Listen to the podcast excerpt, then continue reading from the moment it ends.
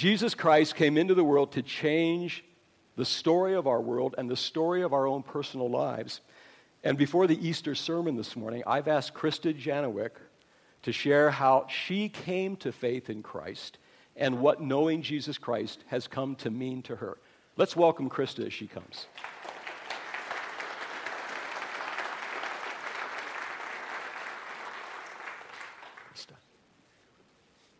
So, for those of you that don't know me, my name is Krista Janowick, like Pastor Jim said. I just turned 18.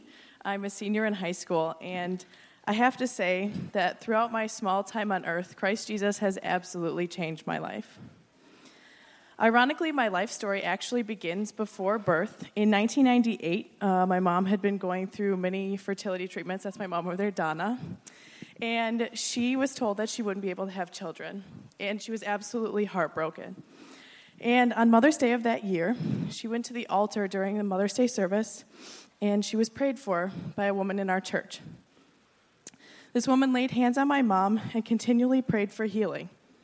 And thank goodness she did. In March of 1999, she gave birth to a healthy baby girl, me. my parents named me Krista, which means Christ given, in remembrance of the healing that God blessed our family with. As I grew up, God was integrated into everything that we did. I was dedicated in the church as a baby and grew up attending church every Sunday morning, Sunday night, and Wednesday night. My sister and I went through Sunday school, VBS, Awana, we watched Veggie Tales, we even listened to the Gaithers. What a great time that was. Faith was just something we did all the time. But as I became a teenager, I continued in this weekly pattern of going to church on Sunday and then living how I wanted through the week. I was just playing Christian. It wasn't until the summer of 2015 that my life was truly changed. My Nana, who some of you may know as Joanne, was diagnosed with breast cancer in June of 2015, and I was absolutely devastated. My Nana is one of the most kind, selfless, godly women of my, that I've ever met in my entire life, and I've always looked up to her and been close to her. She helped raise me, and she lives with our family. As her health started to decline, I fought with God continually, and I hardened my heart. A few treatments in, Nana got pneumonia, and we were really worried we were going to lose her. She was in the hospital for a while. This strong, beautiful woman I've looked up to had become frail, weak, and sick. I couldn't fathom why God was letting this happen to her. But after some time in prayer, I realized whatever God was doing, He was allowing these circumstances for His purpose. I told God that I was going to make my faith a personal expectation and a priority in my life. Faith was no longer something that my parents were going to do and that I would follow along with, but it, I would walk this path of righteousness with my Savior by my side.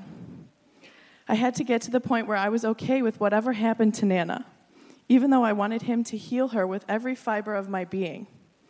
I told God that I would worship Him if she went to be with Him or if she was healed and that surrender absolutely changed my life. I understand now that faith is a daily choice I make. I have to decide if I want to live my life for God's purpose or, with, or if I decide to live worldly desires. During the journey of my Nana's cancer, my family was absolutely beyond, beyond amazingly blessed. Today, my Nana sits over here, cancer free, worshiping her Savior Easter.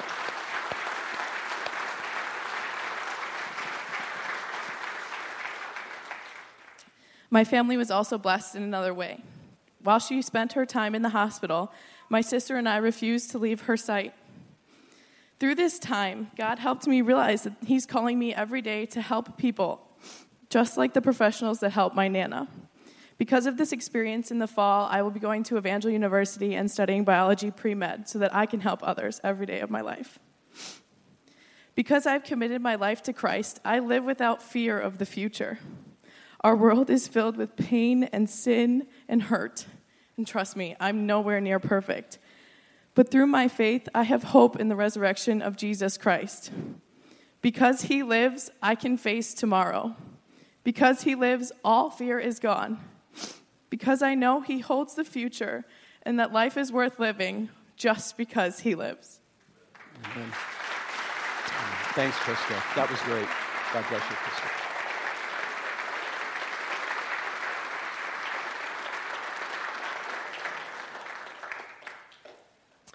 Thanks, Krista. You know, all of us have things that matter to us. In fact, we construct our lives around those things that matter to us, the things that are important to us. Here are a few of the, th- here are a few of the, th- a few of the things that matter to me. Uh, I was in a study hall in junior high school. A girl named Jill was sitting there just in the row in front of me. Cupid shot an arrow into my heart in that study hall. I remember exactly where I was seated. And shortly after that, a couple months after that, I went down into the woods in front of our house, and with my knife, I etched onto the tree June 7th, 1962 is when it took place, Jim and Jill. And you can see it right there. Night, June 7th, 1962. Jim plus Jill. And I think right above it, it says truly. I can't quite make out that word. But Jill has mattered to me every day since that study hall.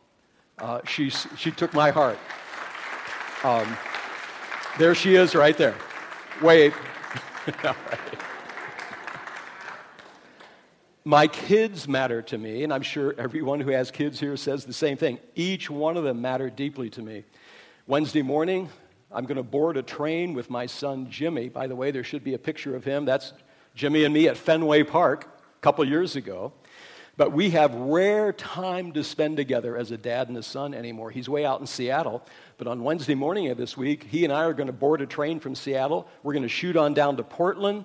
We're going to have two days of talking together, rare time with each other. We're going to go to the biggest bookstore in the United States, Powell's. And then we're going to drink Stumptown coffee. Looking forward to it. Okay, that's Wednesday. My grandkids, two of them are here today. Danielle, for years and years, we have shared a mutual love for C.S. Lewis, The Lion, the Witch, and the Wardrobe. And quite often, she can say this by heart. Uh, here it goes a line from The Lion, the Witch, and the Wardrobe. Wrong will be right when Aslan comes in sight. At the sound of his roar, sorrows will be no more. When he bares his teeth, winter meets its death. And when he shakes his mane, we shall have spring again. I got to make it rhyme, all right? But uh, I've also bought, uh, brought some other things that mean a lot to me this morning in this bag.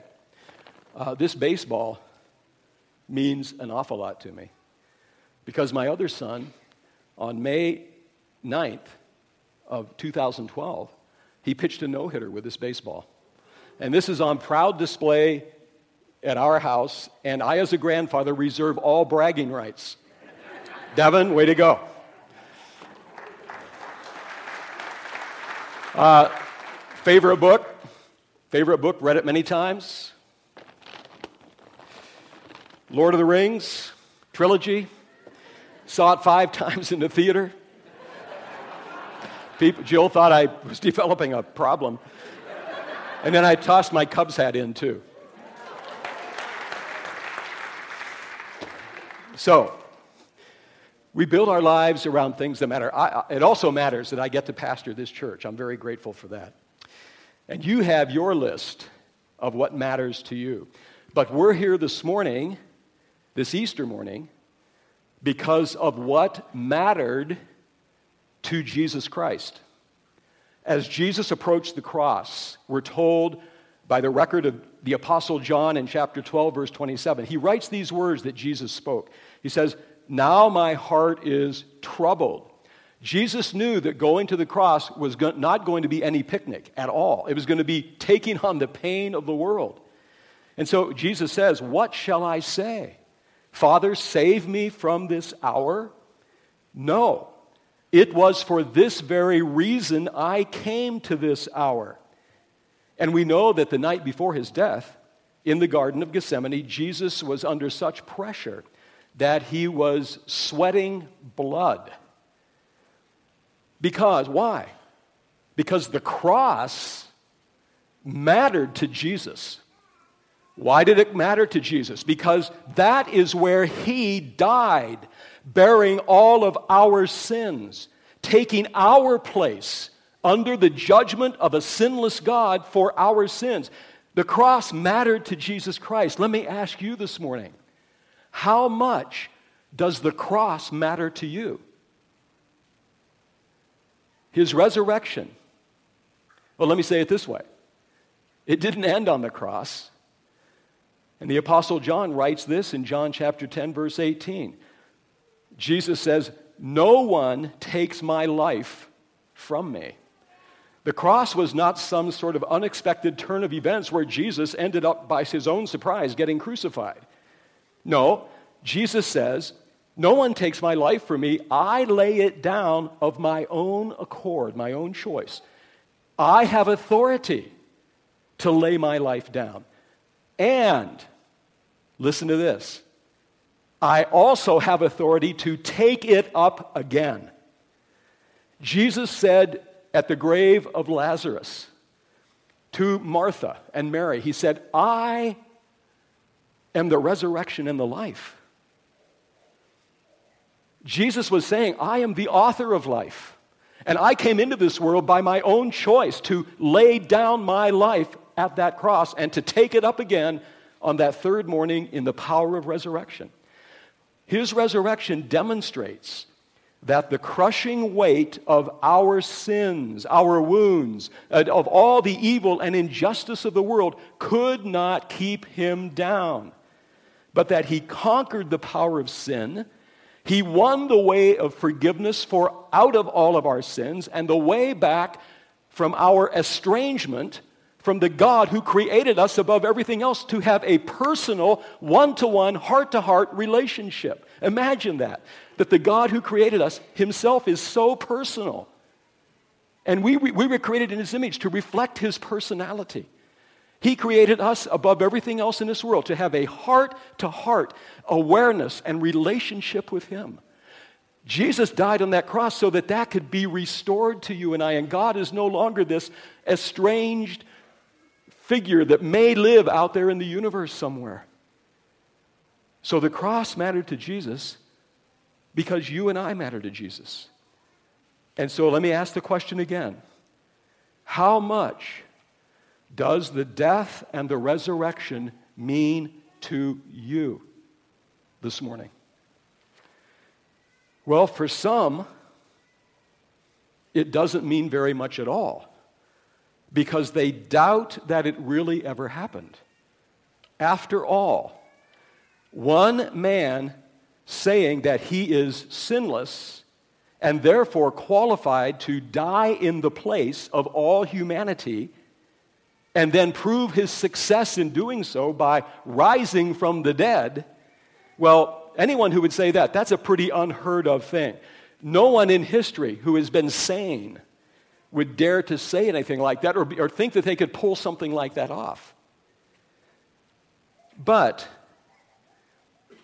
let me, let me ask you this question if you, if you struggle with doubt.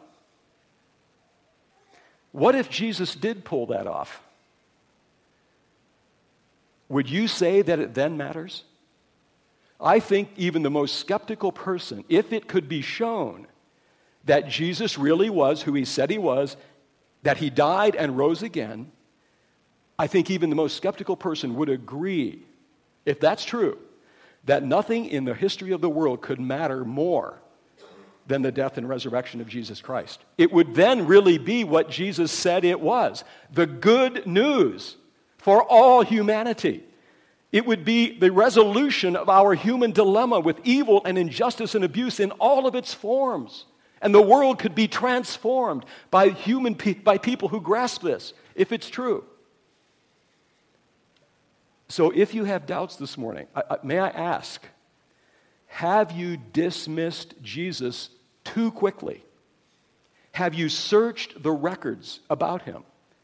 This much is true that a man named Jesus was crucified in Jerusalem in AD 33 and that news that he rose from the dead sparked a movement unlike any other movement in the history of the world with people that would be willing to lose everything, to be persecuted, to be tortured, to go to jail, even die, claiming not only to be eyewitnesses that, of his, seeing him on the cross, but eyewitnesses of seeing him post resurrection. Have you carefully read Jesus' biographers? Carefully read Jesus' biographers and not just going by hearsay about Jesus.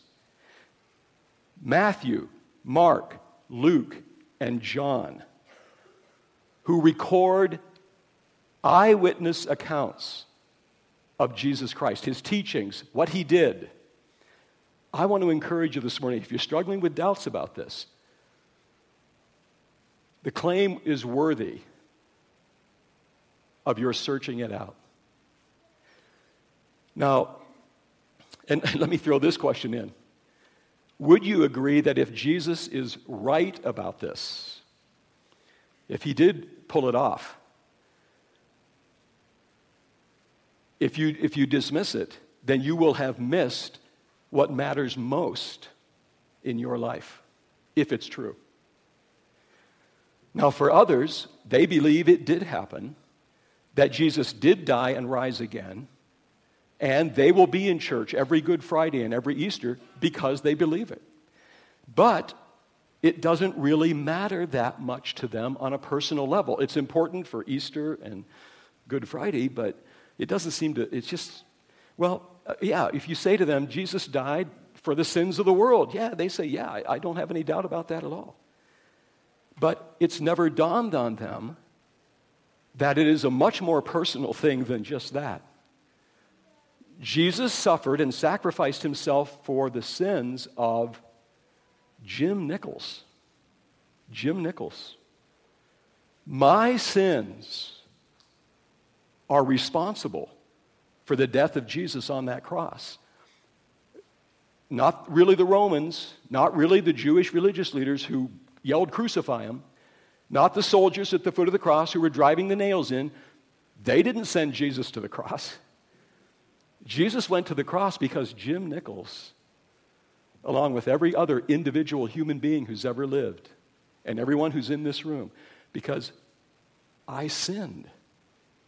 And when Jesus was on that cross, he, he took the sins of Jim Nichols and, and took God's judgment on my behalf so that I would never have to. I had a way of forgiveness and a way back to God and to know God.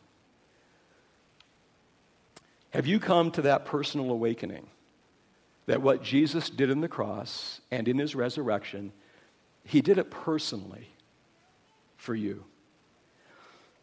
So, all of us go about constructing our lives out of what matters to us. And I think ultimately the question is this What matters the most to you? And does your answer lead right back here to Jesus Christ and to his death and resurrection? I want to close this short message this morning from the written record, again from the book of John, about one of Jesus' core followers named Thomas, who found the resurrection just too much to believe. He couldn't swallow it. Uh, let, me read, let me read that for you. John chapter 20. It says, Now Thomas, called Didymus, was one of the twelve. He had been with Jesus for three years. He was not with the disciples when Jesus appeared the first time. So the other disciples told him, We have seen the Lord. But he said to them, Unless I see the nail marks in his hands, and put my finger where the nails were, and put my hand into his side, I will not believe it. I won't believe he rose from the dead. Well, a week later, his disciples were in the house again. Thomas was with them. And though the doors were locked, Jesus came and stood among them and said, Peace be with you. Then he said to Thomas, and can you picture this in the scene there? Jesus turns eye contact with Thomas. And he, asked, he says this to Thomas Put your finger here, Thomas. Put your finger here. See my hands. Reach out your hand, put it into my side where they stuck the spear. And then he says, Thomas, flat out, he just says, Thomas, stop doubting and believe. And then Thomas said to him, My Lord and my God. Thomas was convinced. And then Jesus said this to Thomas Because you have seen me, standing right here in front of you, visibly, because you've seen me, you have believed. Blessed are those who have not yet have not seen me and yet believe. I don't think there's anybody in this room that's ever seen Jesus physically. Is that true? Visibly? I'd like to talk to you if you have. I don't think so. The first generation eyewitness accounts, we have those. But ever since then, we haven't, none of us have been an eyewitness to the, to the visible presence, bodily presence of Jesus Christ. Jesus is addressing that right here.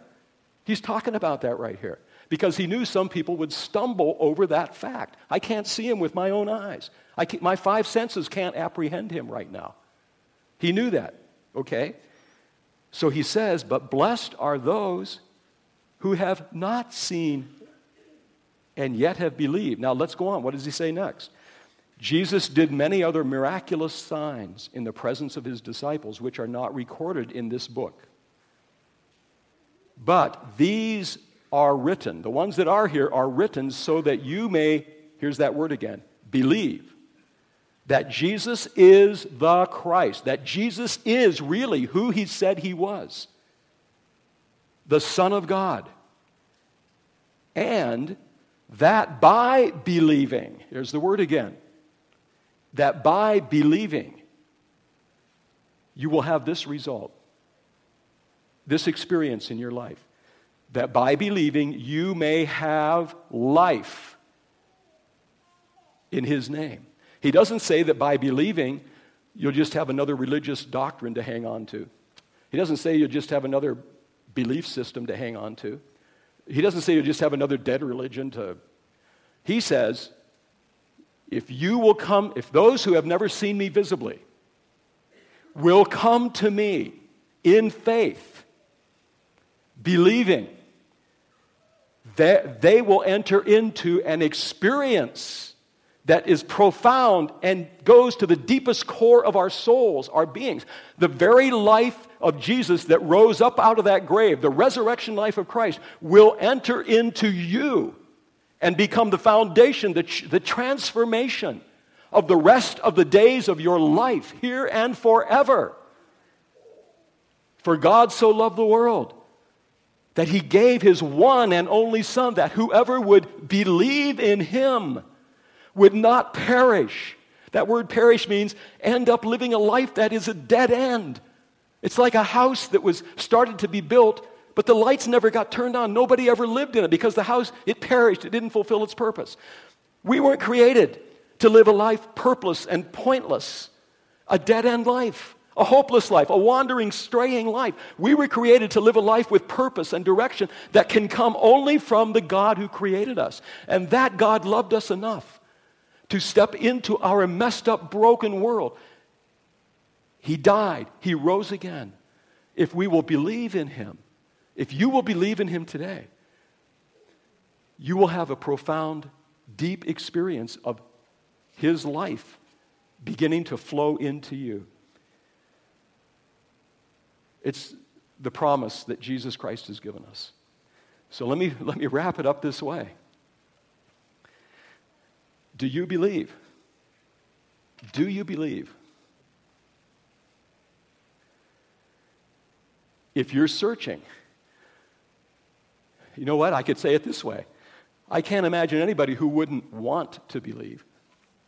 I really can't. Because this is pretty good news. This is pretty decent stuff. So if you're struggling, wanting to believe, search, read his biographers, get into that, okay? If you need a Bible to, to do that, grab one at the information desk on your way out today. Let's pray. Heavenly Father, we thank you this morning for your presence. We thank you for your word. We thank you, Father, for the gift of Jesus Christ, the greatest of all gifts. And I pray today, Lord, that for any person that may be struggling to believe, like Thomas was, that you will draw that person to yourself, Lord, as they open up their heart to you. Lead them to believe. And Father, I pray this morning for those of us who have embraced Jesus, that we will We will cling to the old rugged cross, Lord, that, that our love for Jesus and what he did for us on the cross will be a, a love that is just excelling and growing day by day. And let the light of his life and love and resurrection shine out from us into our world as an influence. And Lord, we give you praise, we give you thanks, and we pray these things in the mighty name of Jesus Christ our Lord. Amen. Amen. Amen. And if you are searching for Christ this morning, how do you come to know him? You simply say, Lord, I agree that I've sinned. I've messed up, and I believe that you died for my sins. I accept that. I believe that. And I invite you to be my Savior. Come into my life. Forgive me. And when you pray a prayer like that sincerely, hey, the Lord hears that prayer. And, and the most profound thing that could ever happen in your life will begin to take place deep inside. I want to encourage that if you've never taken that step this morning.